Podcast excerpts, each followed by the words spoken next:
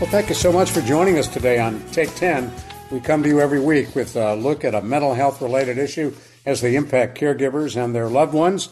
I'm Ron Aaron, along with our co host, Carol Zernial, is with us every week. She is a co host not only of this program, but of Caregiver SOS On Air.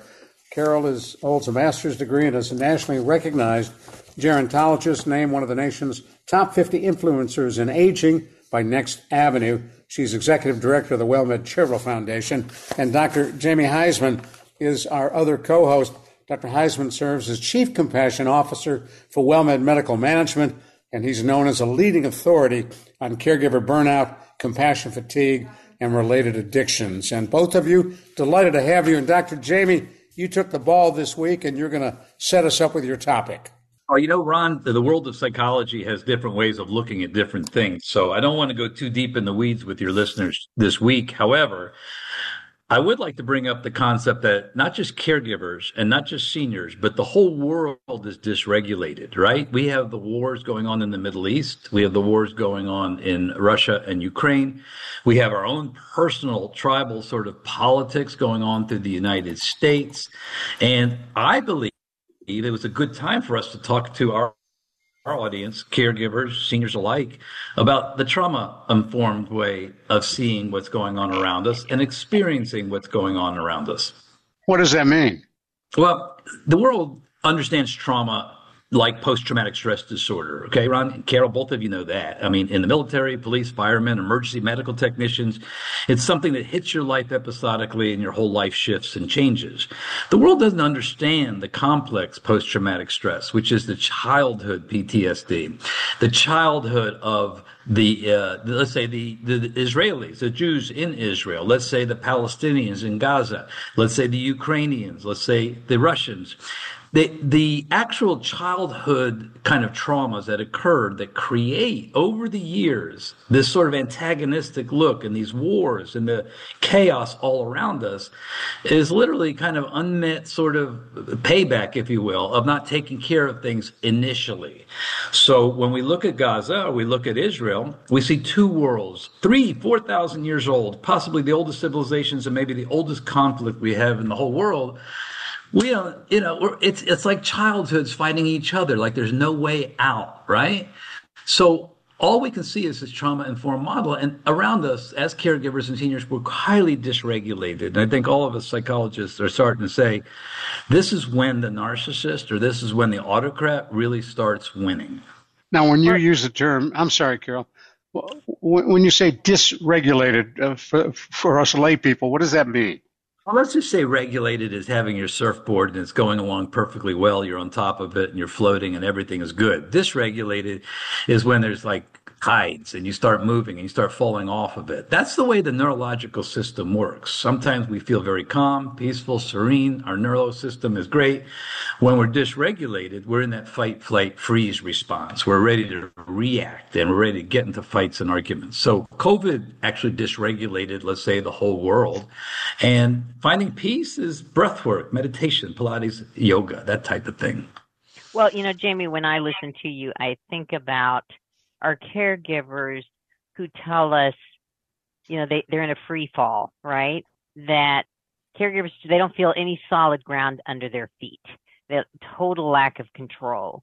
And so all of the swirling world incidents and national incidents around us, you know, make that pain even I think that that or that feeling of the free fall, the the lack of control it exacerbates it. It makes it worse. It's it's like okay, not only am I not in control of my situation in my home, but the world around my home is it's it's uh, the Wizard of Oz. We're in the house and we see the tornado doing this. There, there's there's nothing that's working here really well. You're so right, Carol. You know, it's like being on two legs, which is a martial arts pose. We hope all caregivers are literally working that way, their way to it with emotional regulation, with breath work, with meditation, with hanging around really healthy people.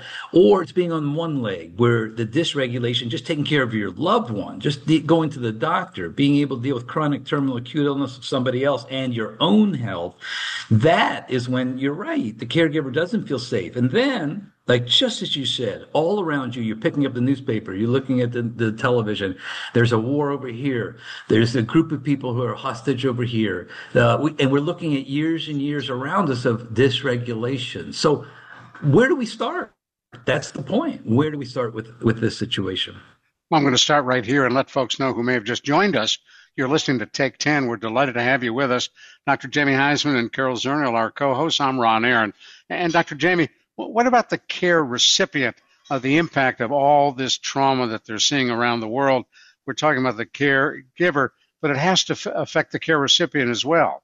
Well, without a doubt, Ron. So the care recipient is is experiencing dysregulation simply on their own with chronic terminal and acute illness, right? They're not sure, to, to Carol's point, if, if both legs can be on the ground. So they're relying on their caregiver to have two feet on the ground. They're relying on their people around them to be grounded so that they can actually listen to their pain, so they can actually talk to them, so that somebody can bear witness to them and they'll feel safer.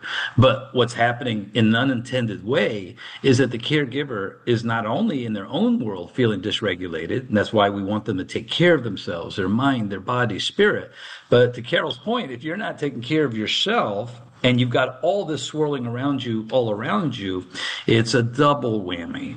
So, as I was trying to say before, and I'll just say it here, where do you start? You got to start with yourself. You cannot control all the co- trauma, all the conflict, thousands of years of uh, fighting. You can control the caree, the loved one that you have, and the possible disease or chronic illness that they have. You have to go within and let peace begin with me, as Gandhi said. And turn your TV off. Exactly that, Ron. I mean, exactly that. That's one of the small baby steps of how we do, allow peace begin with us. Baby steps. We have to peel the onion here of these different layers. And television, constantly, the swirl, the, the bubble of news, whatever, you know, pick your poison, you're six in, whether it's social media, whether it's Fox, CNN, whatever you, you want. That is the first thing to do. Turn that off because that's a disassociation and instead go inside. Do something for yourself. Walk around the the home. Do the pilates. Do the breath work. Go find a safe person to sit with. Start. It's simple. It's 101 and carol? No i you know i i agree. Um i think sometimes we we might think that it's there's something big we have to do, right? That we've got to learn yoga, we've got to learn to meditate, um, as opposed to doing simple things such as not watching the TV or doom scrolling on our phones or going out and letting a sunbeam hit our face.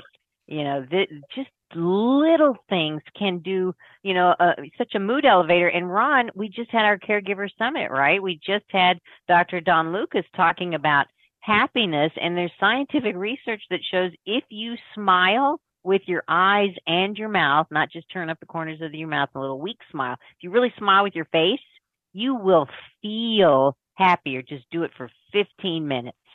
And others yeah. around you will be happy. That's right.